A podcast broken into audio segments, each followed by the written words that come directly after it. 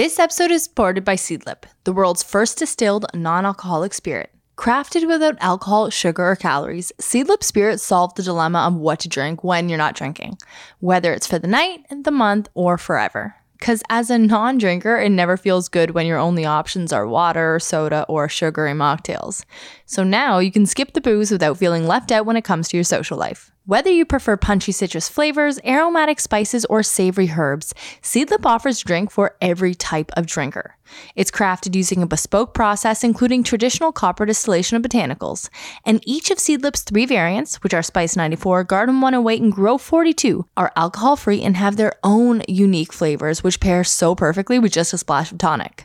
But they can also be used to make more complex cocktails, and you'll find those in the Seedlip cocktail book or on their Instagram account at seedlip underscore NA. So head on over to seedlipdrinks.com or .ca and use the promo code ThisFamilyTree10 for 10% off your favorite non-alcoholic spirit. This is available in Canada and in the US, and again, that is seedlipdrinks.com and ThisFamilyTree10. Hello everyone, I'm Alex and I'm here with my husband Shane. We are so glad that you could join us for happy hour on this Family Tree podcast, episode 130. We made it. We made it. You know what's funny? Every time I'm like, oh, we're 130 episodes in. But then I look at our catalog and we're like 250 episodes. We have a wild catalog, folks, of stars, people of all walks of life. Go check it out. Get into the back catalog if you just started listening. So, regular episode 130, which is still phenomenal. And we've got an interesting episode tonight. I interviewed Dawn Barclay. So, she's the author of the upcoming book, Traveling Different Vacation Strategies for Parents of the Anxious, the Inflexible, and the Neurodiverse. So, I'm inflexible. and you may be neurodiverse, Yeah. but this is for parenting. And I mean, we don't have a neurodiverse child, but Lucy and Betty are both inflexible and anxious at times. If you have ADHD, are you neurodiverse? yes. Okay. I'm probably Yes. am then, for sure. Yeah. So it was great to talk to Dawn because she had a lot of strategies for this. So if you do have a child that is neurodiverse, she is a wealth of information. Uh, Isn't it neurodivergent? Isn't that the more normal? Neurodivergent. No, I've only heard neurodiverse. I, I've heard of the movie Divergent. Neurodivergent. Okay. It's the same thing, I guess. Yeah. But she was she was so helpful in just offering strategies to parents of any kid who is kind of inflexible, as all kids are. So I really think it's an awesome episode to listen to and timely because we go away next week. But Shane, before we get into that, cheers, baby. We got a seedlip sour made with non-alcoholic seedlip garden 108. Oh, that's sour and refreshing and delicious. well, I thought it was good because we were at a wedding, our first wedding in two years on Friday night. And we were doing uh, whiskey sours. Yeah, well, that was at so it was my birthday on Thursday, Lucy's birthday also. We went to a movie theater, we drank some absinthe, I was drinking beer throughout the day. I had wine for lunch, which I typically don't do. So I was a little tired the next day. Oh, yeah. But then it's a wedding, it's an open bar, you're obligated to drink. Then I felt pretty tired the next day. And then last night was game seven. I'm trying to be social with my friends. Went to a pool party in the morning and had a beer at the pool party. And then my mom had a little party for Lucy and I. And then I went to the game seven. So, needless to say, I'm a little tired right now. I'm, I'm not showing it, but uh, I am tired. Shane, I feel like I feel good because I didn't go out last night. I was pool partying with you and the kids, but I went to bed early last night. But I feel so close to death in how tired I am. Truly. Now, like that I'm seems like an ex- exaggeration. I was not expecting that. slightly, but I, I am so wiped. Like I could sleep right now, and if I didn't have an obligation, wake up in I don't know, forty eight hours. Yeah, I, I feel you, but we got to make this podcast good. Well, We- it's already good. how? I think you know, bantering about being tired. That's something all parents can relate to. Yeah, but we got to be hilarious right now. Putting on a lot of pressure. But Could, Shane, could you tell me a joke? you told me a funny one. Yeah. Say that. Okay. What? I think I said it last episode, but what the hey? What's a pirate's favorite letter? R. You'd think it'd be R, but it's the C that I love. It's so dumb, but it's so funny. Yeah, I think it's great. Well, last episode you were making fun of me for it. Now you I don't know. I don't remember that. But Shane, I want to know about your birthday. You kind of went over what we did. How is the birthday outcome? Because I get worried, and I know you like to get the present beforehand. I like to give the gift beforehand because you know we're both bad at like waiting. We like to give each other things when they come in because we're excited. But does it take away now that it's happened, the days happen? Did it take away from the day to not have your big gift for me to open? No. My gift was an Apple Watch, not an iWatch. I've been calling it an iWatch and I've been getting criticized for that. But From yeah, the I got- Apple uh, Watch community? Apple Watch, it's very sleek, cool, technologically advanced, stylish, very dad like too to have an Apple Watch. So I was enjoying it. I liked getting it a week early. And it, it felt like I could get the steps I need in. Like I'm trying to Yeah. take 20,000 steps a day. And yeah, it, it felt like it prepared me for the party to be Oh, I like that. On my feet and ready and feeling fit and free. Okay, now so we have Father's Day coming up soon, and I want to know what I do right on a party day and what I could do wrong. Because I think it's not just me in this situation, but it's anybody a husband, a wife, a boyfriend, girlfriend, a whatever, or just a friend throwing a party from somebody else. There's a lot of pressure on the party thrower. And I want to know what I did right so I can repeat those things. And I want to know what I did wrong so ideally I can, you know, keep the magic in the day. You don't know how to make a coffee to save your life. Like to save your life. You will screw it up a hundred times out of a hundred. I made it perfectly. It was the wrong beans. The beans were bad. so why would having bad beans be ma- considered making it perfectly? I didn't know we had bad beans. You were the one who was like, Alex, those beans are bad. If you knew, why didn't you throw them in the garbage? well, you can tell by just pouring it and looking at the coffee that it's weak. It's like a bean juice. When you pour a coffee, it's supposed to look black. Yours look like water. So I always look at the coffee when I pour it. That can tell me right away. Also, you didn't put enough beans in the grinder. I put so many in. I had too many beans in the grinder. No, you, you Lucy has a poo poo. All right. I'm, Speaking of beans in the grinder, I'll take this one. late birthday gift. Alex is taking it. Okay, I'm gonna keep it rolling here. That was horrific. She didn't even go on the potty. Usually she calls us up after she's gone on the potty. She just went in the diaper. Like, that was another gift for me. Alex coming down with some stand up comedy Uh, here. it's kind of shitty, though. Oh, you didn't even mean to. Yeah, I did. You did. Yeah. That's pretty good. Thank you. But yeah, back to the coffee. Okay. So besides the coffee stinking worse than what Lucy just dropped in her pull up, it's late. When the second you come down, you want that coffee in the hand. I mean, it's late. It's, it's not early. When you walk out of the room, like on Mother's Day, boom, coffee ready. That coffee can stay at a really high temperature in the holder we have for mm-hmm. hours. So you could theoretically make it at six and it's just waiting for the person when they walk out. This is being hypercritical, but you're asking for it, right? You came down at 826, and I thought after Mother's Day we agreed nine. No. Listen, I you and I have an agreement that every day you come down at 9. Mm-hmm. With me, it's not like that. That's not our normal ebb and flow. So you have to tell me when you want me to come down. Let me tell the listeners, okay? I took the girls down across the city to get your favorite donuts and have those waiting. And then I was going to make the coffee and everything. But by the time we walked in, you were coming out. Oh, just make the coffee first. That's that's all. We're being hypercritical. You're saying right, what did all you right, do right. wrong? No, this is good. This is What- good. If you did nothing else, something feels special when the coffee's just ready. As someone who makes the coffee every day, I never have anyone make it for me. So to walk out and have it made would be very special. All right. Donuts were amazing. Granddad's Donuts, the best donuts in Hamilton. It actually got rated the best food in Hamilton. Did it really? Yeah, they did a, a few years ago. They did a vote on what's Hamilton's food, and sadly, donuts won. I remember that. Do you think is Hamilton the Springfield of real life? Good call. Yes, it is. but uh, yeah, it's it's a nice city. I think I think it's a great city. The Springfield. Yeah. Um. But okay, what else did you do terribly wrong? Wait, and I'm asking for the good things too. Okay, good things. Everything else was good. You're you good. The house so clean. Walking down like looking like it's Taj Mahal. See, doesn't that feel nice when you come down? There's a clean house. Am I saying that right, Taj? Tell- Yeah. Okay. I'm never confident saying that. But yeah, it, it looked great down here. Um, backyard looked great. The balloon display, you know how to decorate, you know how to be neat when you want to.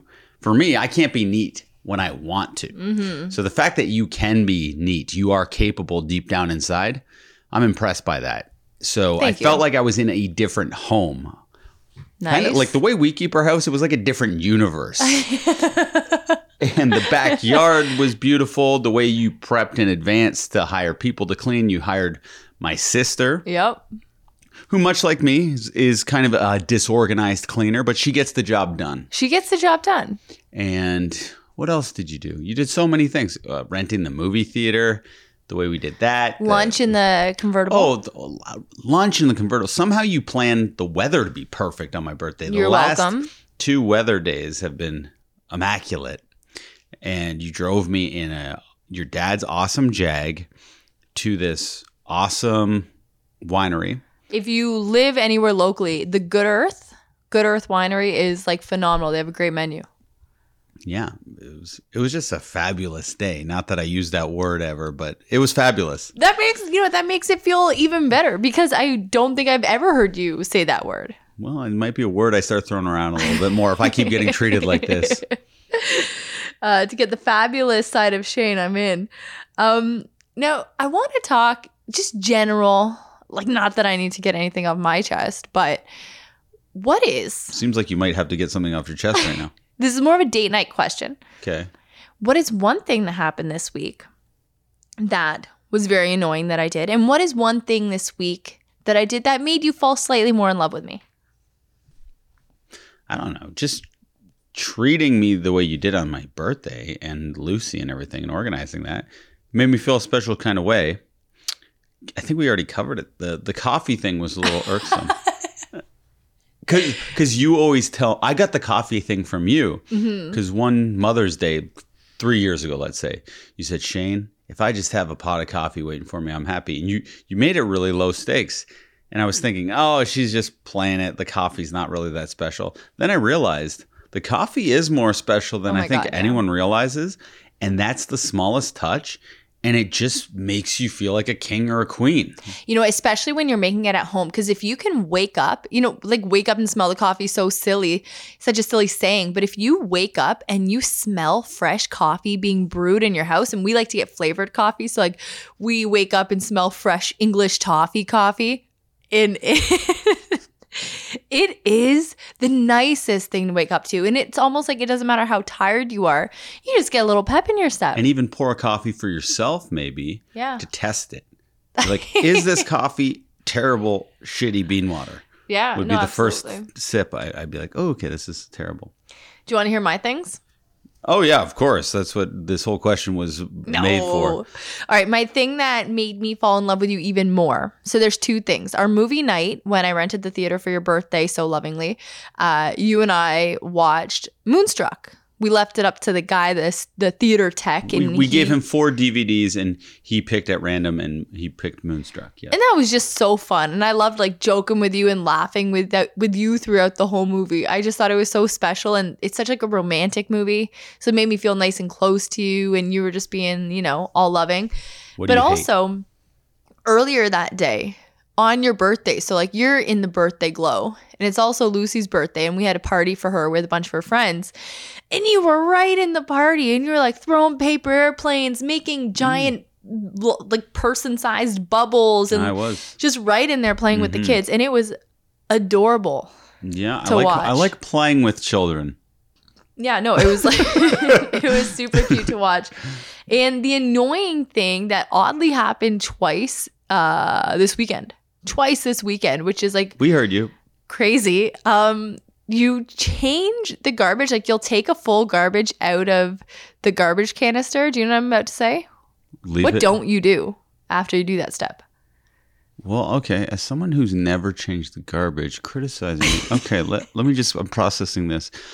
I I put it off to the side. No, you don't put a new garbage inside. So now, two times, I've realized, oh my God, I'm just throwing like food into a canister with no bag in it.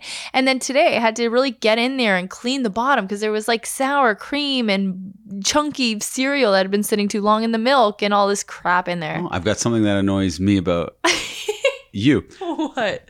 Not looking in a garbage before you throw things in it. And this is even if there is a bag in there.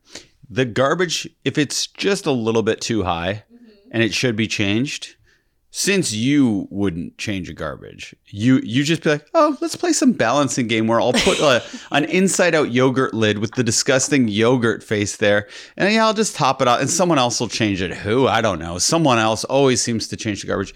It's me. Hey, And you know what else you do with the garbage? What? You'll take when we're cooking or something during the week, you'll take the meat thing.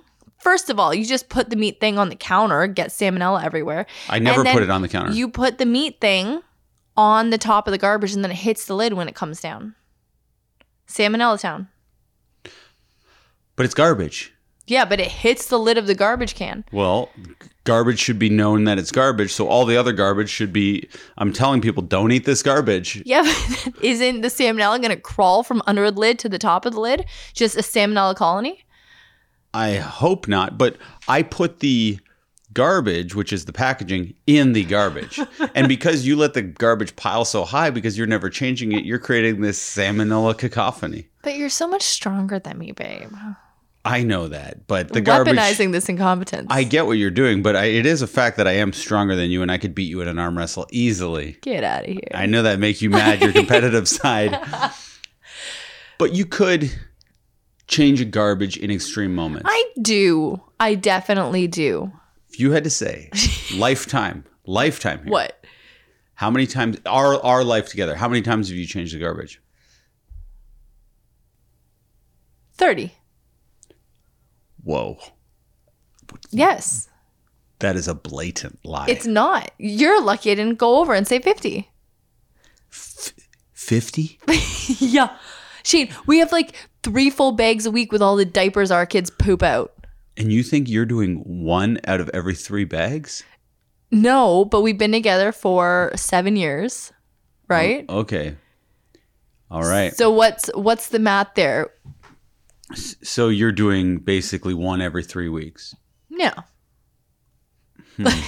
Okay, that seems a little bit more. I guess no. So we've been together for six years. So you're doing No, seven. Married for six. okay. We've had a garbage for six together. Um, Right. you're doing one every six weeks. All right. A Sure. bag. I can live with that. Okay, that's correct. See, I'm trying to be honest. I still don't think. I still think you're overdoing it, but okay. Not at all. I think Anyway, I'm underdoing it. Here nor there.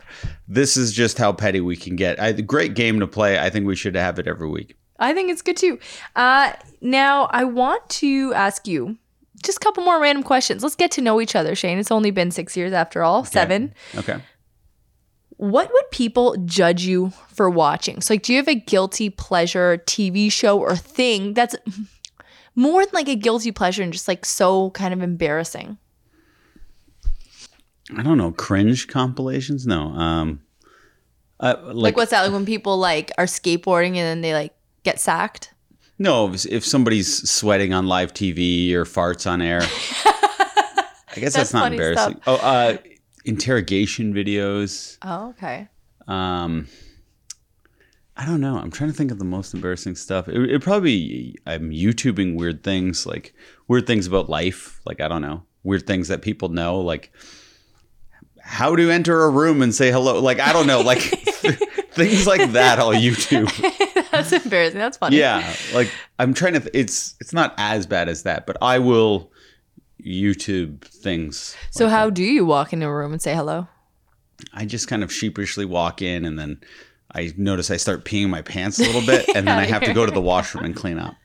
Do you go with a hi, hello, or hey? Well, since I usually have to go to the washroom because I have nerves, I ask people, I say, if you were a toilet, where would you be right now? And then they laugh and they go, oh, right around the corner. I need to confirm this. I've heard Shane use this line like dozens and dozens and dozens of time in public, at It- parties, everywhere. It's a really funny way to throw some, disarm someone. if you just say it totally straight and polite, because people are used to, you know, if you were a glass, where would you be? And then it's like Right. the typical mom thing. But if if you go, excuse me, if you were a toilet, where would you be? And then they're just like, oh, uh, and they can't help but laugh because they can't tell if you're messing around or serious. Then they direct you to the, to the toilet. See, I like this because it, it took the what embarrassing thing do you watch and turned it into the what embarrassing thing do you say or funny thing. Yeah. But I, I get that. And I do know that you are like that. Um, I was thinking about this because I saw, I don't know, something flashed up like a meme or something, and it was from the Dark Crystal. You know that movie? It's like the Is that like Jim Henson movie? Yeah. So there was a set. The Dark Crystal came out ages ago. That's ago. not the one with David Bowie. That's Labyrinth. Like, right? yeah, yeah, Dark Crystal's all puppets. So the first one came out ages ago. Like I'd watch it in high school. You know, some of the people we hung out with were like stoners, even though I wasn't. Uh, and they were like, "Oh, let's watch the Dark Crystal," and then we would. But another, like the second part or a pre, the prequel to the original came out when we first moved in this house. So when Lucy was like one. And I don't even know if I ever told you about it, but I watched that season. Like I watched that show like crazy. And then I was staying up late with Lucy, right? Breastfeeding her every night. And I was on every Dark Crystal forum, like reading into the history of the characters and the show and like feeling emotional about it. It was so ridiculous. It It's was so embarrassing. it was stupid. It's a puppet show. I'll click on links that are saying things like, "Want to see how Diane look? Diane Lane looks now? You'll never believe it." Which is obvious clickbait, but I'll still get sucked into it. And I work in media. I know all this, and it works on me. I'm like an 80 year old woman going down weird rabbit holes when I could simply just Google, "What does Diane Lane look like now?" But I go through like the 38 click throughs. That's embarrassing. That is embarrassing. No, it happens to the best of us. And she always looks great. It's a trick. They'll do some weird Photoshop to make it look like something weird has happened to her. And then it's just like, she's beautiful. Shocking. hmm Uh, and lastly, what do you think is the sexiest song ever? You and I were at a wedding, as we said on Friday night, Yeah. and So easy, this question. well, I I was just thinking because it was interesting because the crowd there they were really young, like in their early twenties, and zero sexy music was played. They were all really. It was interesting. They were all so into like '80s pop rock. They're theater children, though. I and I guess that's why. But zero sexy songs being played. Nobody was getting down on that dance floor in a sexy way. No, the, they're theater people, though. I think some of them think- might have been Christiany. You don't think theater people like to get freaky? I've seen the, the freakiest theater people. They're closet freaks. All right. You can't get freaky on the dance floor. Well, says theater people. Yeah. But what do you think? Because I was thinking, I'm like, It's easy. If Well, I on the count of three, we have to be able to say this. Okay. I'm going to look at you and try to harness something here. Okay. oh, One, two, three. Baby. Pony. What'd you say? Oh, pony's great. What'd you say? I said baby. Baby. Yeah, Every s- Donnie and Joe Emerson. Oh. Baby. I thought we're talking about like raw sexual emotion. No, if we are, Pony by Ginuwine is the one. It- that's so obvious. It's like so I'm good. gyrating, thinking about it.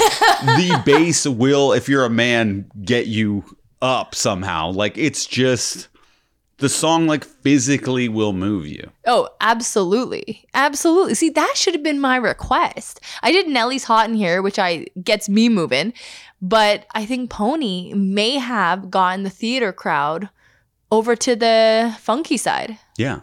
That song doesn't need words, it just needs boom, boom, boom. And all you picture is that guy who's ripped. Ginuwine? Ginuwine. Specifically. I used to think his name was Genuine, by the way. well, people think you say genuine, genuine. People get those confused. Like Mm. we know very intelligent people who have said like, "Oh, I was just trying to be genuine." And they said, "I was just trying to be genuine." Like I've you've never heard, heard that. that. Yes, you have. Maybe my mom or sister would say that. Bleep this name, Erica. That's how she says genuine. Oh. She says genuine. Oh. I think growing up in that era when he was popular, people are learning the English language. R- wires got crossed. people are learning that these people are born in Canada. No, but they're, you know, expanding their vocabulary as teens, I guess. Looking She into would- thesaurus. Okay, she would have been like 20. Well, Okay. All right. Beep the name. but Shane, let's go into our interview with Dawn Barclay. Let's do it. But before we do it, let's let everyone know who we are supported by. We are supported by the Miku Pro Smart Baby Monitor. This is the most accurate sleep and breathing m- monitor ever. Yes, it is. It's like having Jackie Chan protect your child at all times. I like that analogy. And they get there by using sensor fusion technology. So this is like, you know, high up military grade, amazing technology that works with your smartphone to alert you of changes to your baby's vitals and nursery conditions. The best thing about it is that there's no physical contact with your baby. So your baby's not wearing a sock, it's not wearing a, a chest strap. I, have seen those around. She's not wearing a helmet. Some do at nighttime, I think. But it really is incredible technology and it works so quickly. I really have a lot of trust in it. Plus, they use crypto security, so there's no hacking. Sorry, nerds. the monitor also offers HD video and photo and great night vision. There are also custom dual Ole Wolf speakers and a two way microphone, which means that Miku not only plays great original sleep sounds and lullabies, but it allows you to talk to and comfort your baby, which is always kind of nice. So you can check this out at mikucare.com. And if you use the promo code Family Tree 10.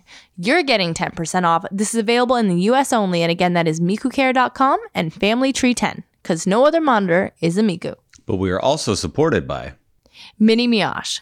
Mini Mioche is a premium, organic, ethically made, and sustainable kids and babies clothing company founded and created in Toronto. Oh, my my home away from home is Toronto. I used to commute there every day. Now I'm there 2 days a week, but when I'm there, I'm always swinging by the Mini Mioche shop and picking up stuff for our sweet daughters.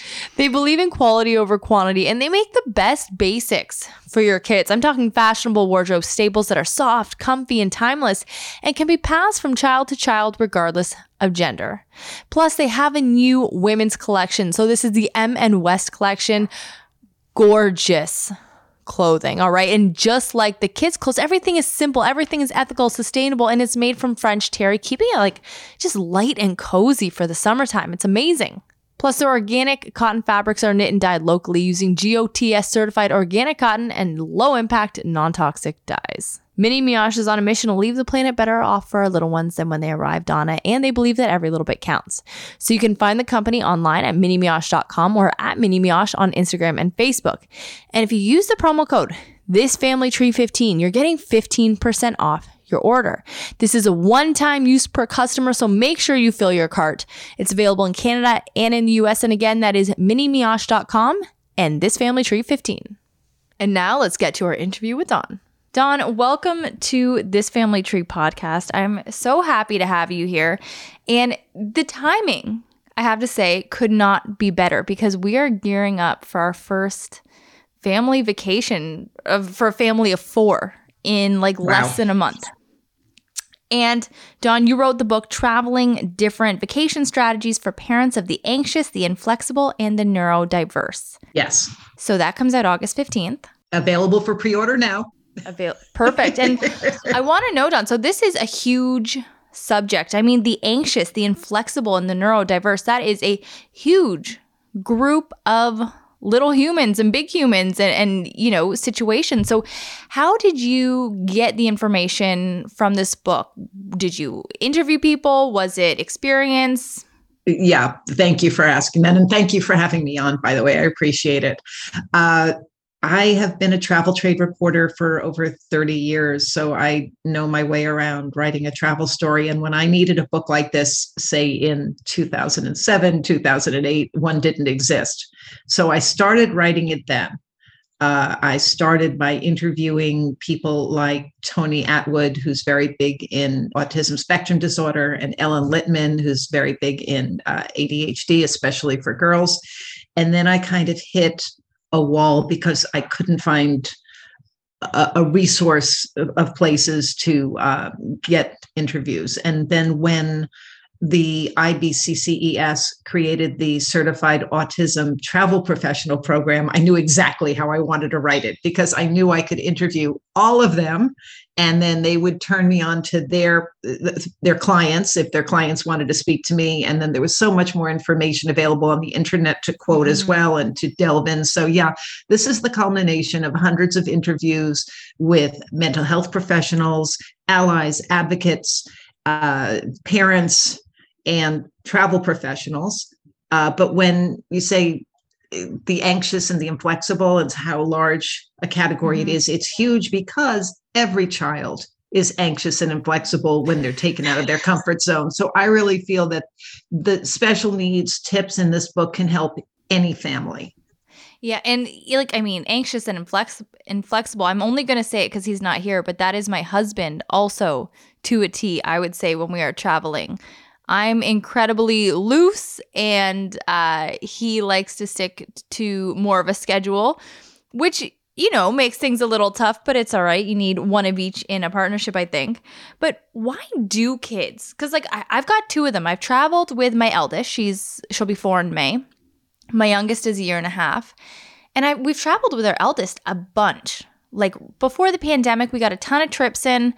We started traveling with her uh, when she was eight weeks old. Was her first plane trip, and then I think she had been on seven different plane rides, so like fourteen trips before the pandemic. And she was an old pro, but even with her, as she got older, we began to run into anxiety and meltdowns. And what is it about traveling, about a plane ride, that makes kids nervous or anxious? Well, what you'll find is where we get really excited about, well, many of us get really excited about going on a trip. Mm-hmm. We have a sort of a frame of reference for all of that. Whereas for a child, they may not have a frame of reference. And this is true for neurotypical and neurodiverse children. But for neurodiverse children, it's even more critical because they need predictability and and they count on that predictability so it's important to create that frame of reference for them if you haven't already. Now you had your child traveling from a very young age which is wonderful because any of the special needs parents i spoke to that had done that really the child had really progressed beautifully as they got older. It wasn't a problem to travel but something might have happened along the way to your child where it became more anx- anxiety provoking. I don't know. But what i would say is there are things you can do to make it easier Mhm. and uh, is there anything new that's going to happen on this upcoming trip that she hasn't dealt with in the past Well, it's going to be her first trip since she's been like a young toddler. She's got a baby sister on this trip, and it's going to be the longest plane ride that she's taken. So it'll be a five hour trip. You know, I have anxiety, I think, for the very first time. And I think that's going to rub off on her because it's been a while. It's my first trip uh, since the beginning of the pandemic, and it's coming up at the May. But that in itself, and because I have lupus and my youngest has lupus as well. So we've been playing it really safe throughout this entire time. And I'm nervous about that rubbing off on her because they are so reactive and, and kids, they see when mom and dad are maybe not feeling so at ease. Yeah, absolutely. So, what the tips that special needs parents would tell you mm-hmm. number one, electronics are your friend. Bring iPads, uh, bring uh, anything you have to watch their favorite videos mm-hmm. and bring a lot of them. Also, uh, foods, their favorite foods that you can hand off as snacks. I mean, nothing huge because some airlines don't permit it, but you can check in advance. Uh, you should also explain what the procedure is. Now, there are programs called Wings for Autism. And other airlines run programs like this too for children with special needs, where they can actually experience the airport and the whole procedure before they get on the plane. So is that a website? It's well, Wings for Autism is a program, and it's uh, held several times a year pre-COVID. Oh. But it, it hopefully they'll start up again. There's also uh, an American Airlines program. I know JetBlue is very friendly with Mhm. um, people on the spectrum where you can call up and say, Can we get a tour of the airport? Can we run through boarding? Um, there's a program called TSA Cares, which will take extra care with children who are on the spectrum. If you call them in advance, or your certified autism travel professional calls them in advance, who has arranged your whole trip because they are trained to do all this, the airport will be advised and aware that you have a child on the spectrum. Now, it's not for you, but it's for some of your listeners.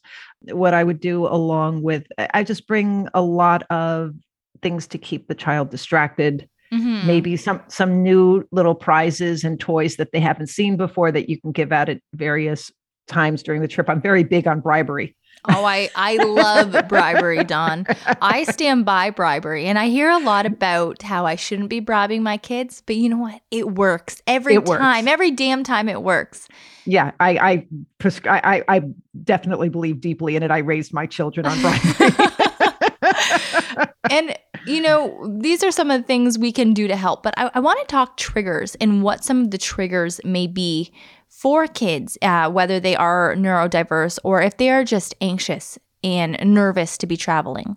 What are some kids that, because I got to say, like with my youngest, she's going through a developmental phase right now and she's very quick to cry and to tantrum right now. She's really kind of starting to express herself.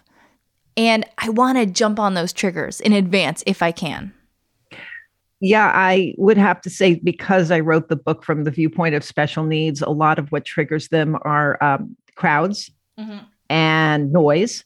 Yes. And sensory issues. So the the noise that the plane might make is something that you should preview in advance, maybe with a video, so they watch it in advance and they understand that this is going to there's going to be a period of noise and this is what it's going to feel like when you take off and explain this. There are also um, smells that they should be aware of. There's a definite smell so you really want to not get a seat near the bathroom on a plane. You know what? I might prefer the bathroom over somebody eating a lunch that isn't appetizing to me I think yeah. that to me, there's no worse smell on a plane than somebody eating something that is just messy and saucy and just something that I'm not yeah. into because you can't escape it. Sure, and a good reason to order a special meal on a plane in advance if they had if they're offering meals. See, I grew up yes. in the time when you actually got food on planes. That's they not necessarily so true now. no, no, they're incredibly cheap now. Yeah, so uh, I would also advise again coloring books anything to keep them busy so they're not mm-hmm. noticing what's going on uh, you might want to sit cl- up front only because then there are fewer people to distract them in front of them you know the smells the sounds they, if you have different picture books that uh, have their favorite characters traveling i list a, a bunch oh, of different picture books mm-hmm. yeah that you could uh, have right read to them. So their favorite characters are experiencing these things so they'll know oh you're going to do it like they did it. Yeah. You know anything you can do to explain the trip in advance make it clear what's going to happen show videos of what's going to happen would at least give them a frame of reference and some predictability so they can feel comfortable. Dawn, what do you think parents do wrong in situations like this? Is there anything that we do where we think we are comforting our kid or helping them out or by bringing this thing we're saving the day and really we might just be exacerbating the issue or just not contributing at all? I think that the main problem people might have is that they don't put themselves in the child's shoes. Mm.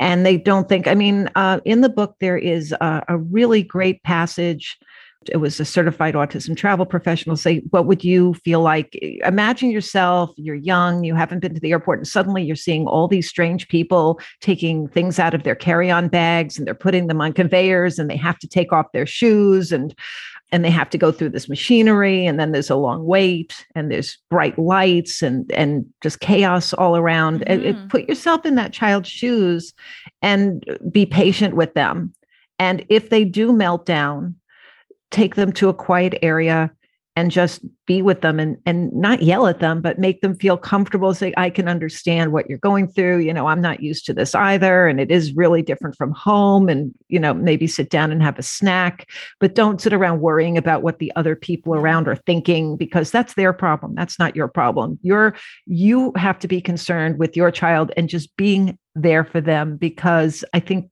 one of the best things you can ever do is just make the child feel heard yeah, and I want to touch on that because I remember when we were prepping for my daughter Lucy's very first flight ever, right? Eight weeks old. We're new parents. We're still getting the hang of it. Like, we don't know what the hell we're doing yet. And we take this tiny little thing, like she was such a runt on the airplane. And I mean, I had been reading up on mommy blogs and those awful forums for weeks, right, before we take her. And I'm like, what do we do if our kid is crying? Like, how do I handle the judgment? Because to that point in my life, I had only ever been the, you know, the tired person who wants to go and party and or is trying to get some sleep on the airplane or something. And then there's an, an annoying kid tantruming or a baby crying. And I'm like, oh my God, like, why did they take the same flight as me? Just feeling so entitled. And now I'm on the flip side, right? I'm the parent of that potentially crying, tantruming baby. And I kept seeing things online like, you know, bring little goodie bags and give them to the people close to you, saying, Oh, it's my first flight. Thanks for being patient, and all these things. And I'm realizing now, I, I really think that it's, to put it succinctly, bullshit because you are as entitled as anybody else to take a flight with your kid. You're paying the price and you can go about it politely, but I don't think personally, and you might tell me wrong, but I, I don't think personally that you need to extend that far but what do we do in regards to other people? Because I mean, at the age my kids are too, you don't you don't really know if they are neurodiverse yet. This is typically the diagnostic age. So people might be dealing with kids that are a little bit extra sensitive in these situations. But what yeah. can we do? You know, as I said to somebody else who asked me this, that's not my book. My book is about the parents. It's not about the people sitting next to your next to them. They they bought their ticket knowing that they might end up with a, a seat next to a, a parent with a baby. Uh, but what one parent did was she did put together goodie bags, mm-hmm. and they had chocolate in them and earphones and uh, earphones. I, an eye mask and a little note explaining that their child had autism and what that means mm-hmm. and the mm-hmm. fact that it's a sensory disorder in the case of that child and to be understanding because it's not a meltdown because the child is misbehaving it's a meltdown because of all the sensory input uh, and people when they're asked to be uh, empathetic tend to rise to the occasion yes I you know, so I, I, I don't think you can be sitting there worrying about what the person next to you is going to do. I know I got on a flight when my son was probably under a year and we were coming back from the Caribbean and I was wearing a silk shirt and he promptly vomited all over it. and I couldn't get up and change because the flight was about to take off. Um, so I sort of put my cardigan over it. Oh no. And the, pe- the woman next to me asked the flight attendant if she could move. And then and then my daughter started screaming on takeoff because her ears were hurting. Of because of course we all have those those again, bring gum or bring whatever you can mm. because that's a very common issue. So my husband, I couldn't get up and comfort her. She was across the aisle from me. My husband, who's brilliant, took out um, crayons and the vomit bag and created barf bag theater. Oh my gosh. and so he was just running this little puppet show. I and the kids it. loved it yeah and that so that got in the book um, and he's always been good that way because what we try to always do and along with bribery our other key of great parenting is great parenting i'm saying that facetiously because my daughter's already writing a letter saying she was not a great parent um, as any child would. Of course. Using humor yes. always um, we were at a, a rainforest cafe when they still had the rain. I don't know if they're around anymore, but they had puppets that you could get.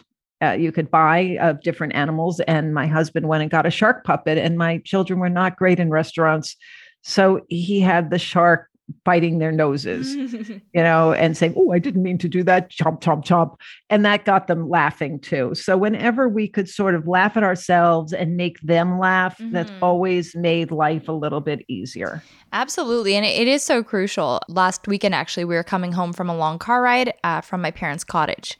It's about four hours, but I was I was tired. I'm the driver the kids were yelling a lot. There was lots of whining. My husband had to do work on his phone. So I felt like I was alone on a weird island in the car.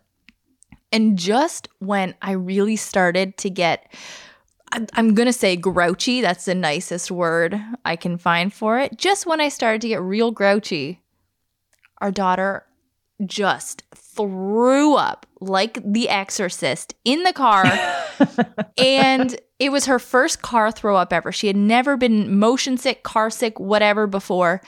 And we had just finished eating a big, like, gross lunch. She ate a full poutine. She's never had more than five french fries in one sitting before. Never. And she ate so much poutine on this this you know lunch stop we had and it just all came up every last little bit of it. And then my husband and I just kind of looked at each other. And I was either to blow a gasket or start laughing. And we started laughing. And that, it changed the mood, it changed everything. And then, if you can, I think it is so important, like you said, if you can maintain just a sense of humor, just lightness, not only does it keep you at ease, and that is so important, it keeps the kids at ease. And if you want the kids to be in a good mood and not tantruming and behaving, doing that is such a good way to influence that. Absolutely. And you learned an important lesson. Always bring a separate set of clothing on a long car trip. Always bring wipes. No poutine. no poutine. That's not in the book, but I agree with you. No poutine. and now, I mean, my daughter Lucy, she is very well mannered when we go out. And she's, you know, every flight we've taken, except for one, she was an absolute dream. Mind you, I was breastfeeding on every flight. So it was really easy to kind of shut her up when she started to get upset. And that's actually the only reason I'm currently still breastfeeding my youngest is because I know we're going on vacation and I want to have that option because it does, it helps their ears and it's just an easy way to soothe her. And I, I find it's more difficult for me anyway when I don't have that option because I've relied on it for so long. Sure. But on this one flight, we are coming home from, oh, frick, where were we? I think we are coming home from Las Vegas. Great, oddly, a great place to go on a family vacation. And we were coming home from Vegas. No, it wasn't Vegas. It was Florida. We were coming home from Florida. And the plane got stuck on the tarmac. We had no air. It was hot as sin outside. There was no air conditioning, and we were stuck for two hours before takeoff.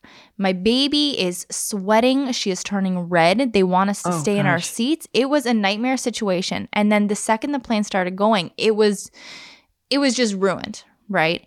She was biting me. She, she had never done that to that point. She was hitting me. She was screaming. Nothing could calm her down the entire flight. She would not breastfeed.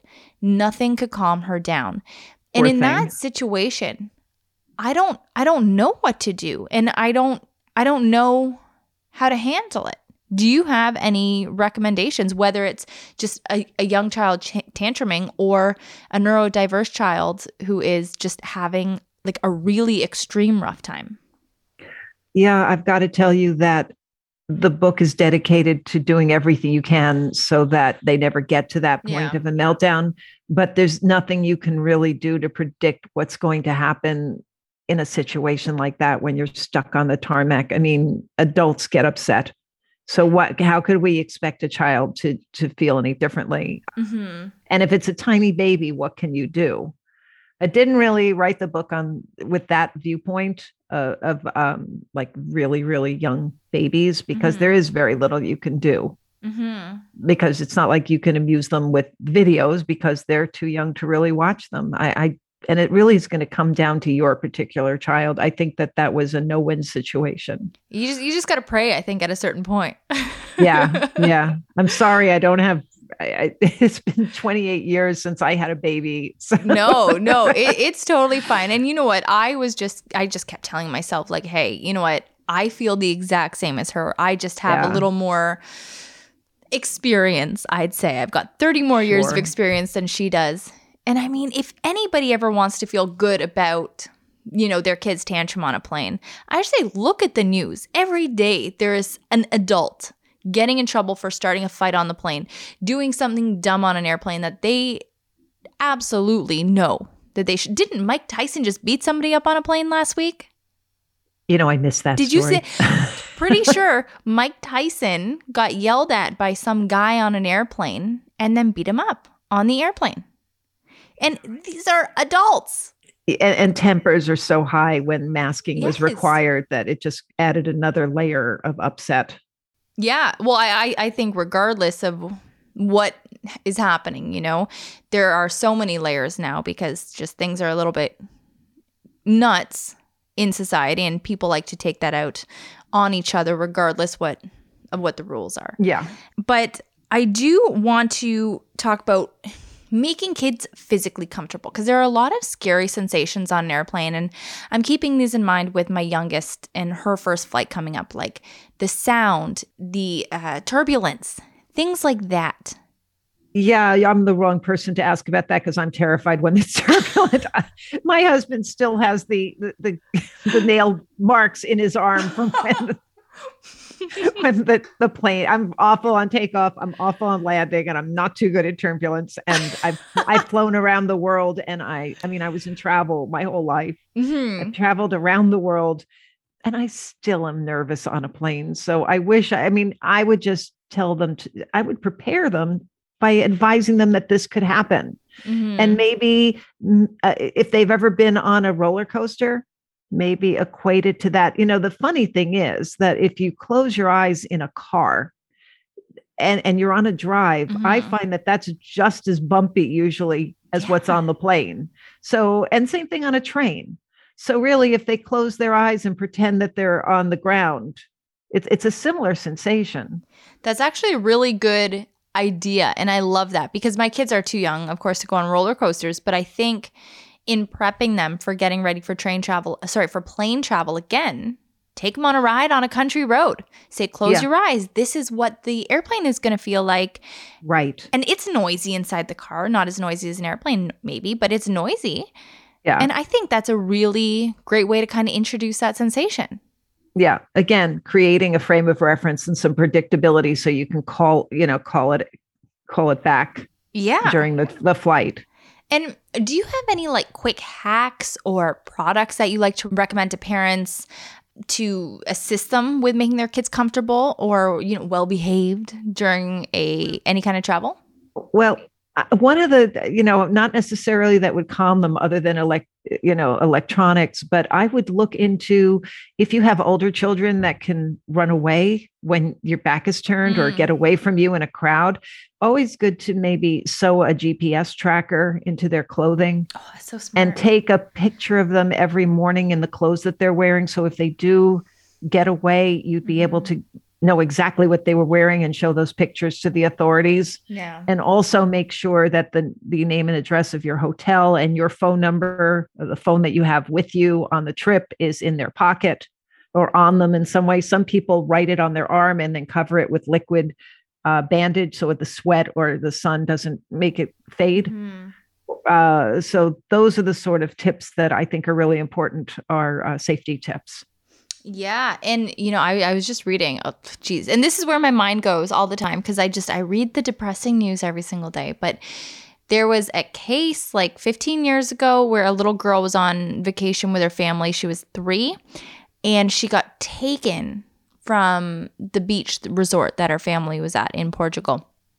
And they've had nothing since. They they don't know if she's okay. They don't know if she is not okay. Just zero answers. And reading this article, I was reading this like two days ago. I'm thinking, oh my God, like I'm going with two kids. It's going to be chaotic. This is just obviously, it's a rare thing to happen, but it is a parent's worst nightmare. And I cannot imagine Yes. if you had a parent who, uh, sorry, if you had a child who is a runner or gets spooked or likes to take off, that is really scary. But do, Yeah. how do the GPS things work? Like, could they be? My fear, I think, would be somebody else somehow getting GPS information and knowing where the kid is. Do you know how they work? I don't know. No, I just know that when you buy them, you'll get the instructions, but I think you would have a sense of that particular, um, you would probably be linked via an app Mm. on your Mhm. phone to that particular GPS, and no one else would know how to get a hold of that. Yeah. Uh, Yeah. but no, good. I, I would, yeah, I would sew it into the clothes so that nobody else can get uh, a hold of it either. Like they can't, you wouldn't want to hand it to the child. You would want Mhm. it in a way that it can't drop out, like in a pocket or something. I've got this. Okay, so I was actually I, I lost my phone right before our interview, Dawn. I is somewhere in my house, but I have this. My husband got me, and for any of the listeners, I know you can't see, but I'm holding up what is just like it looks like a black credit card. It's credit card sized. It slips in your wallet. And I have little square versions of it also for my keychain and for other like purses I have. It's called Tile. And oh, I've heard of that. Yes, Yeah. it's what you're describing. So it's essentially a GPS device. It connects to my phone. And then, you know, it, so it's for me, I'm a very forgetful person. Like I lose everything. So if I don't know where my wallet is, it tells me like exactly where in my house it is. And it makes a Mhm. noise. And same thing for my keychain. And I bet you can get these like little tile things to put into clothes or into shoes or something. I would. I don't know if you could put it in shoes. Maybe socks, because shoes would be annoying for the child. Oh, they're quite small. You can get them really small. I was thinking the tongue of a shoe, like if you Oh, could sew it in there. Okay, maybe. I mean, I just think that people should have an a, an eye toward that sort of safety. I think Mhm. that they. So if your child really runs, you can get tethers, Okay, and that way, you know, like a like a child- leash, right? Yeah, I hate that personally, but there are some people who swear by them. But like a harness, because Yeah. you don't want to lose your child. Uh, you know, I think a crowded place, honestly, again, before having kids, if I ever saw a child on a leash, I would lose my mind internally. And I just think that is Yeah. hilarious. That's ridiculous. I would never put my child on a leash. Now that I'm a parent, if I had a child who was prone to running, or just if we were in a really crowded place, I would have zero issue putting my kid on a leash. Zero problem with that. I don't care. This Yeah. child safety is the most important thing. Everything else is secondary, I think, in certain situations. And I want to ask you, Dawn, personally, best family vacation, worst family vacation? wow. Best family vacation. I, we really like Woodloch Pines. Where, And we where is went there? It's up in uh, in the Poconos. I believe it's in Hawley, Pennsylvania, or Okay. Honesdale, one of those. And they have lots of games that the entire family can play. And uh, like we really love board games, and it's a very competitive. We're very competitive, so we would join with other families, and we would play against other families. And there are families that go there every year for like their entire lives. They Oh, they have cool. a set weekend that they're all or a set week they're always there. So we really enjoyed that.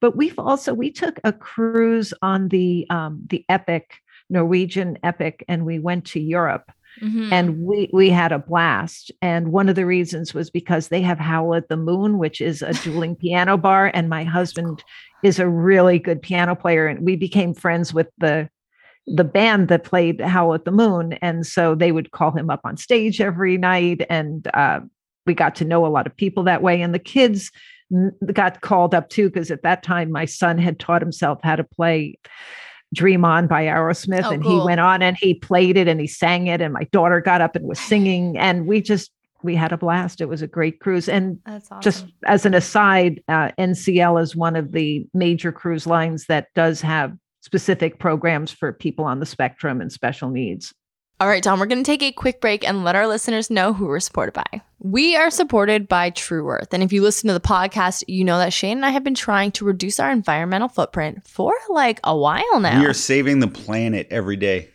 We are, and we even had a conversation at about True Earth tonight at the dinner table with my aunt. We did. She she loves True Earth, and she thinks that she got us onto them, but we think we got her onto you it. let her believe that she got us on. Really, I got us on it. it's true, it's true. But you know what? Don't lie to her. we're all happy to be on it. And we talked about the same thing. We are all so happy with the fact that there is no single use plastics being used for this. The True Earth laundry detergent comes in soluble, pre measured strips that you simply rip apart and throw in the machine. They come in small, like paper packaging or a tin, and it keeps things looking really tidy.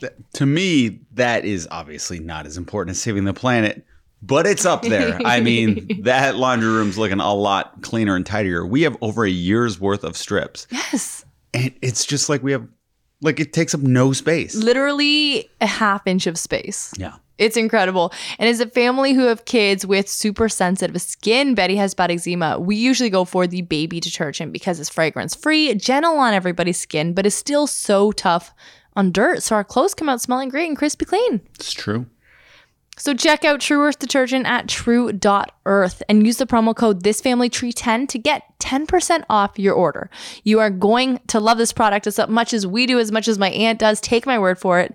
Again, that is true.earth and this family tree 10. But we are also supported by Bravado Designs. Bravado Designs makes the best nursing bras that you're going to find. the breast bras ever. The breast bras ever. They have, of course, the nursing bras, which we know and love. They're so easy to get hooked on. They're practical. They're easy. And Hooked they're on so, or clipped on? Oh, there you go. And so what is it? easy. I'm asking. It's clips. They're clips. Yeah. Yeah. They're clips. But then I was starting to doubt myself for a second. But they really are so easy to use and just so soft and like buttery comfortable. just imagine like a butter bra on your chapped You're making me hungry. nips. Right? It's nice. Until you said chap nips, and then I lost my appetite. But Bravado Designs also now has an everyday collection. These are bras with no clips, just everyday bras for, you know, after your nursing journey, before it, during it, if you don't want to wear a nursing bra. Again, the same quality, the same comfort, and you are going to love wearing it. So you can get the nursing bras at bravadodesigns.com or you can head to the Canadian website for access to the everyday collection at ca.bravadodesigns.com. But regardless of which website you go to, use the promo code thisfamilytree20 for 20% off. Again, that is bravadodesigns.com and this family tree 20. And now let's get back to our interview with Dawn. Okay, I want to ask about that about you know whether you would recommend a cruise for a family with neurodiverse children because I oh, could, yes. I could see a cruise being a nightmare, but I've only been on once, so I, I don't know enough about them. But why why are they such a good option? Uh, I have a whole chapter on cruises. I grew up cruising. My mother hated nice. to fly, so we grew up cruising. So I was very happy to see that there are specific companies like Autism on the Seas that run programs specifically for people on the spectrum and their families. So you can be traveling with other families on the spectrum and their parents that will commiserate with you and talk to you about what you're going through and exchange information. That's so you feel a little less isolated Mhm. but uh, cruise lines have d- dedicated themselves to um, providing getting the training to help with special needs and neurodivergent children and providing i have a whole section just listing what royal caribbean offers That's i mean amazing. they even have a television station devo- devoted to uh, programming to teach you about how to work with your child on the spectrum is like is that unique to cruises or or would airplanes like i know you mentioned that airports have programs you know pre-covid Yes. anyway where you can bring your kids to the airport to get them accustomed to it Yeah. but is it typical that like your you know regular or somebody in the flight attendant team or on the the day-to-day people that you would run into on the cruise i don't know what they'd be called would they have any training in that in in dealing with passengers they have been trained. Okay. These five major cruise lines have had extensive That's training so they understand how to work. There are also hotels that are either autism friendly or certified autism centers. So one um, resort is Beaches, which is renowned for being That's- actually an yeah. advanced certified autism center. They have gone above and beyond to make families comfortable that are on the spectrum. And there are certified autism centers that are museums, that are water parks, that are zoos, that are aquariums. They're all listed there, uh, as well as tours. There are camps that run programs for children on the spectrum. There Mhm. are sports that are specifically therapeutic. And this was surprising to me that golf, that adaptive skiing, and also scuba oh wow are very therapeutic. And what was interesting to me about diving is I didn't think about it, but the children love the feeling of the compression. And the suits give you the ultimate compression. And when they're underwater, those that have issues with interacting with people don't have to worry about other people. Same thing with horseback riding. When you're in equine therapy, you don't really deal with people. You're communicating with an animal and there's no judgment Mhm. and it's easier. So there's a whole section on scuba. See, I love this. And these are things that I wouldn't think of because scuba terrifies me. I would never do it. Horseback riding, I've done it. Did I enjoy it? Absolutely not, because I was fearing for my life every second of it. So I wouldn't think to do these things. And I, I think it is so crucial because, you know, our brains work differently. That that is the beauty of neurodivergence, right? Yeah. Yes. is that their brain functions differently than you know ours might and i love hearing these things and i, I love these ideas because I, I think they are so incredible and you know just again what is so beautiful or calming for one person can be like i mean for me my worst nightmare my worst nightmare is being in the bottom of the ocean in a scuba suit Yeah, no, I wouldn't go either. But for these, but I'm a coward in all things. Send the kids. but when I wasn't doing it from a very young age, and there are kids who were nonverbal who, after scuba for a while, started speaking. that's amazing And I know there's like uh, it is incredible. And also when you take golf, it's such a wonderful individual sport. Even if you do it with for people. It's you know you're competing against yourself. And because it's something like practicing your swing is a repetitive predictable motion that kids can get into if they're on the spectrum. Yeah. they like to repeat. It's the same reason they like trains and the movement of the wheels on the train because they understand it. Yeah with golf that's a vacation you can do all over the world. I, that's a it's a vacation I would actually love to do. Yeah and it's a bonding experience for you and your child and there are courses that do have special programs for those with special needs That's incredible. That is so incredible. And, you know, I want to ask so, is there a place or a type of vacation that you would not recommend to people neurodivergent or anxious travelers, or just a type of vacation that in your interviews with parents in these families that they kept saying, oh, this was a mistake, don't do this?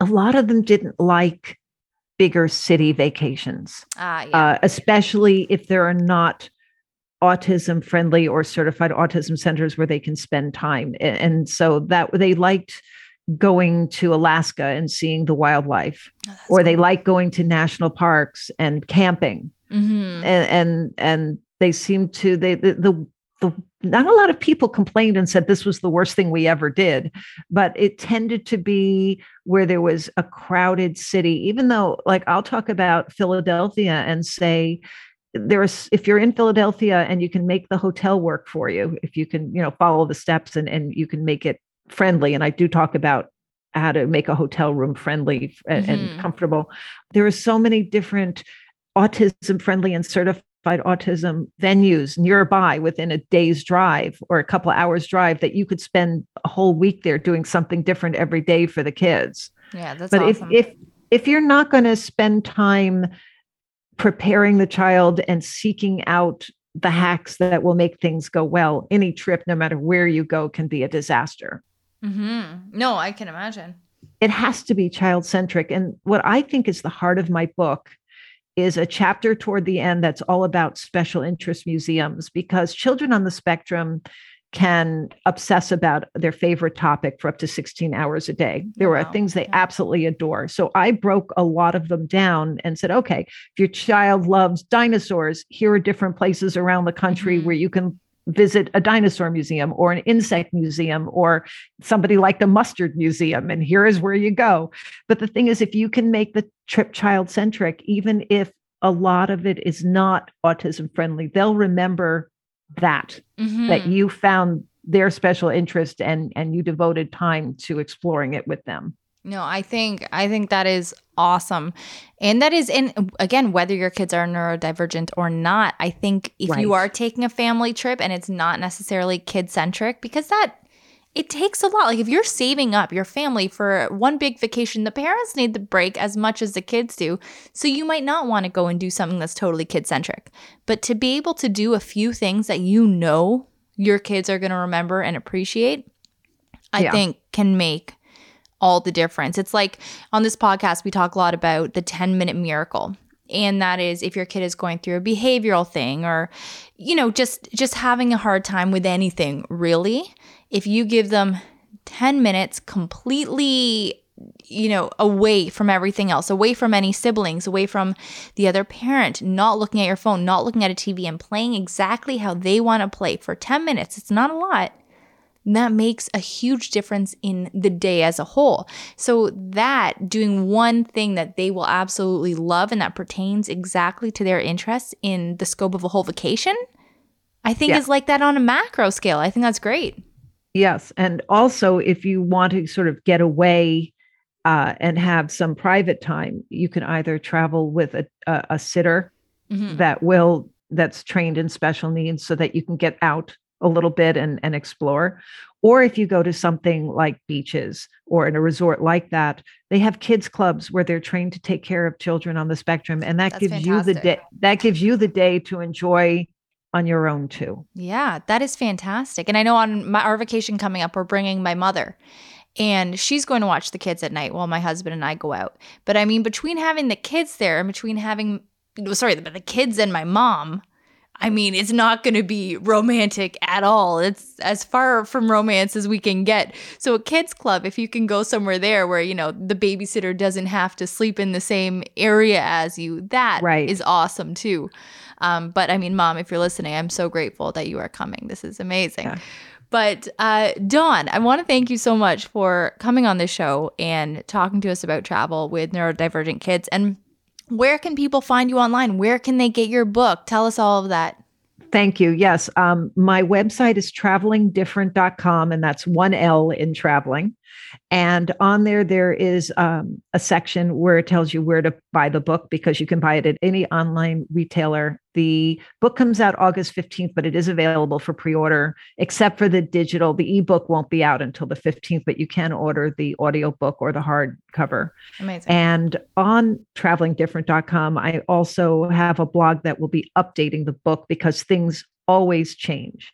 And I, I tell people on every podcast that if you do see my information and you say, oh, this is an autistic, autism friendly resort, or this is a certified autism center, take the time to phone them Mhm. ask them what that means because just because something's au- friendly for one doesn't mean it'll work for your child. Double check the addresses double check the hours because somebody there might be a museum that has a a sensory friendly afternoon where it's low lighting and less crowds and quiet but it might only be offered one Saturday a month, and that might not be the Saturday you're there. So you really have to do your due diligence and double check everything. Mhm. But I am updating on the blog what's in the book because of those changes. No, I, I think that's great. And yeah, thank you so much. That is such crucial work for so many families. And I know it's so appreciated. But Dawn, thank you for sharing everything with us today. Well, and it was thank you very for nice to having meet me. you. Yeah. Nice to meet you and enjoy your vacation. Thank you. I hope we will. Take care. Thank you. Good one, Alex. Thank you. Yeah, you know what? It, it gives me anxiety thinking about traveling with an anxious kid, but I don't even know that the kids are going to be anxious when we are traveling. Maybe it's just me. But did I say it wrong again? No, but that's a word you were criticizing genuine, genuine earlier. My wires got crossed. babe. Anxiety is your thing. Anxiety. I know. I know. My wires got crossed, but now now I know. Were you born in Canada? Get out of here. But Shane, let's get to our question segment. Okay, this is the question segment where we answer questions. Let's go. How did building a family shape the relationship you have to yourself? What? You answer that. Well, for me, I, I think okay, you know, it teaches you things like selflessness and I think the expanse of your love if you want to get poetic. But for me, I really think that it helped me put things into perspective in regards to myself. Like, all right, fuck caring about the cellulite, fuck caring about, you know, this aspect of yourself that you struggle with. And you still care about those things, but for me, so much less. And then I think that I've just become more confident because I'm so needed and so loved by the kids and like I don't want to place my confidence on them but it did change that like it really affected that did it do that to you in any way I, I think a big thing was caring less about things that mean less. mm-hmm. So if I had a work project that let's say I would typically stress over for um, if it was a month away, I'd stress about it the whole month. Now it would be now it's like why am I stressing over this? I have kids. Like you have no power over me, weird work project. This thing has no power over me. Oh, someone's making fun of me. I have children. Yeah I don't care. That's Yeah. just my attitude or ethos. so And I've told that to a couple people. Someone was like, ah, "Aren't you worried about that?" And I always just say, "I have kids. I don't care." and are these usually people with kids that like uh can meet you on some level of understanding or no I think it was just people thinking that I'd play into my normal Right. "Oh, I have anxiety routine. That sometimes because I was like that before, people would think I'm still like that now. But I'm just way less worried about insignificant stuff because I have kids. yeah yeah It's like that's what's important. This, oh, this, I don't care. yeah so you're googling how to walk into a room and say hello less Yeah, and and why do I have to be the awkward guy? If there's an awkward silence, guess what? You're awkward too. So let's let the other guy sit in silence. I like it. It does take two to tango. Um, this the same listener actually wrote in another question because I think kids are starting to come up in this relationship. Uh, she said, "Do you miss your own time?" And then in a fully other slide, she said, "My boyfriend brought up kids, and I'm freaking out a bit." So she just needs to get her nerves calmed. How many I children think. did her boyfriend bring up? He's got a whole uh, colony. I have something to tell you. I've brought up kids. By the way, sorry, that reminds me, and I've been wanting to tell you, we need to watch the documentary Our Father. Have you heard about this? No. Okay, so it's this doctor, and I I haven't seen it, so pardon me if I'm getting some things wrong, but I believe it's about this doctor who ran a um like an IVF clinic, and instead of inseminating women with their partner's sperm, he was using his own sperm in mm. hundreds of pregnancies. So he's a bit of a prankster. Shane, it's bizarre. And everybody in this 25 mile radius in like Pennsylvania or something, anybody who went through IVF, they're all half siblings. Like Whoa. it's nuts. I know, it's nuts. So sorry, talking about bringing up kids, that got me into it. But do you miss your own time? Asking me right now, I'm saying hell yes, because I'm exhausted and I would love the time to sleep. However, what I'm giving up from my own time is just so worth it. And then you just work it out with your partner when you want that time. What do you think? Ah, I never felt like I had my own time. Anytime I'm in a relationship, I'm so codependent that I'm always on the other person's time anyway. Yeah. Like Yeah. when we were in a relationship, I felt like not trapped, but it's like I never have my own time. Lovingly trapped?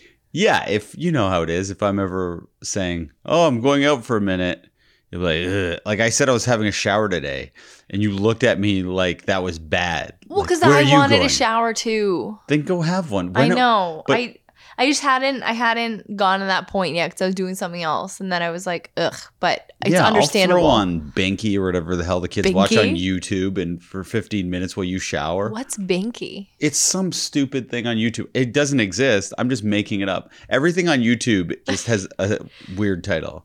and it's like a fake show that children just love and the scientists at YouTube have figured out how Mm-hmm. to get kids addicted to weird shows. It's like that Simpsons episode where they make that toy, that perfect toy, and then it starts taking over the world. Remember that? They're like, it needs Yeah. to be fuzzy and cute.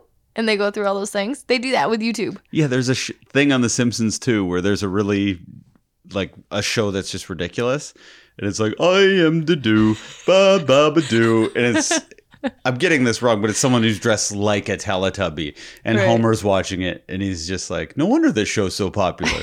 See, I think that about Bluey. I think Bluey's amazing, but it is so smart and so well made. Bluey's for everyone. Bluey's probably more appealing to parents than children, though. hmm I, in our house, it is. Betty likes it, and I like it. Lucy's whatever. Uh, do you think that high profile court cases like Johnny Depp and Amber Heard should be kept private? Just to be succinct, absolutely, because the public opinion seems to be totally swaying the judge because these people have lived their entire lives in the public eye. It's not like some unknown person who's on trial for something. These people have incredibly hardy fan bases and people that would do anything. Like it's wild. And I think when people are so well known, I'm shocked. I'm shocked that they've been live streaming it. I am glad they are animals in a cage, just for my own personal entertainment. But I don't think it should happen. It's it's like you said, it's so biased. People things are so in Johnny Depp's favor. It's similar to how refs officiate a game when the they're at playing with the home team crowd. Yeah. Because ref doesn't want to get booed, even if mm-hmm. they're very good ref on a subconscious level. You don't want to be unpopular. So when people talk about the home advantage, it's not that the fans energize players so much that they play better. It's that they get a more beneficial call in their favor, and that is the home advantage. And with the judge, she wants to be liked. She wants Yeah. to be cool. She wants to be popular. She doesn't want to get booed and have psychotic Johnny Depp fans showing up at her house. They and would. they will find it. Johnny Depp fans are very similar to Michael Jackson fans. And very similar to R. Kelly fans. I feel like even the R. Kelly fans have turned. There was too much evidence. J- Johnny fans would need that real smoking gun video Do you To- think one will come out eventually somehow? You'd like to think if it existed, it would come out already. Yeah. Like it would have to be a real like Amber's recording all these videos that have surfaced. I Mm-hmm. doubt she'd save it. It would be very Climactic. cinematic Yeah. though. If she just released it on di- the last day. Just like bam, try to get your lawyers to prepare for that. Yeah, what would Sorry, I said that Yeah, terribly. Johnny just naked with a like a machine gun. Like I don't know. That would be pretty horrific.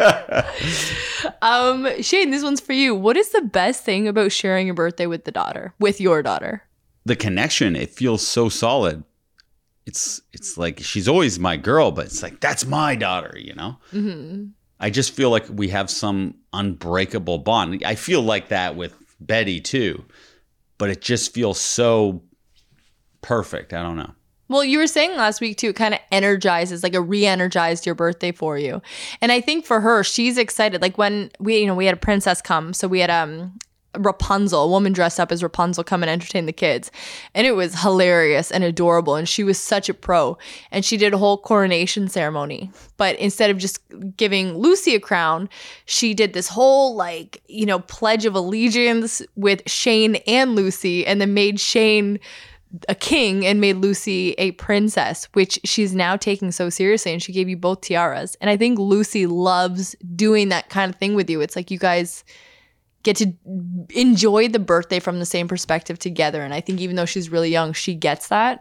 hmm Although she was supposed to do face painting, and then so I felt like without the face painting, she was kind of winging it a little bit. Like she did this presentation, then she just sits down, and she's like, "So, what do you kids want to do?"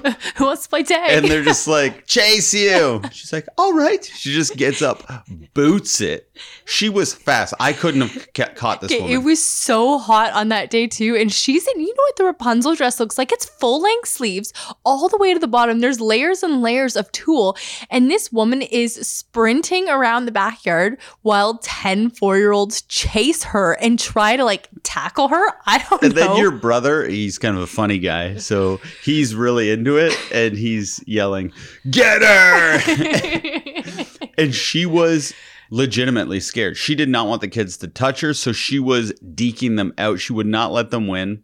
It was interesting but she had to just play jazz for about 40 minutes once her 20 minutes of like normal opening routine well, stuff if something got lost in communication because the original person I spoke to to book her, they were like, okay, you know, and we'll have the princess bring makeup and she'll do makeup with all the kids. And I said, oh, you know, I don't know if, like, you guys know how I feel about that and feel about makeup and everything. So that was tough for me. So I was like, you know what, can we not do makeup? And they were like, oh, are there little boys at the party? And then I got my back up and I was like, well, if there were, maybe they would like their makeup done too. But no, I'd prefer, you know, maybe something else. And they said, well, how about face painting? And I was like, that's amazing. But then nobody told poor Rapunzel this. So she prepped for the makeup. And I was like, oh, how about not makeup? And she said, I didn't bring anything else. Maybe if I had known, face painting would have been a good option. And I was like, yeah, no kidding. But she did have nail polish. So she did nail polish with the kids, which was hilarious and like adorable. And the kids took it super seriously.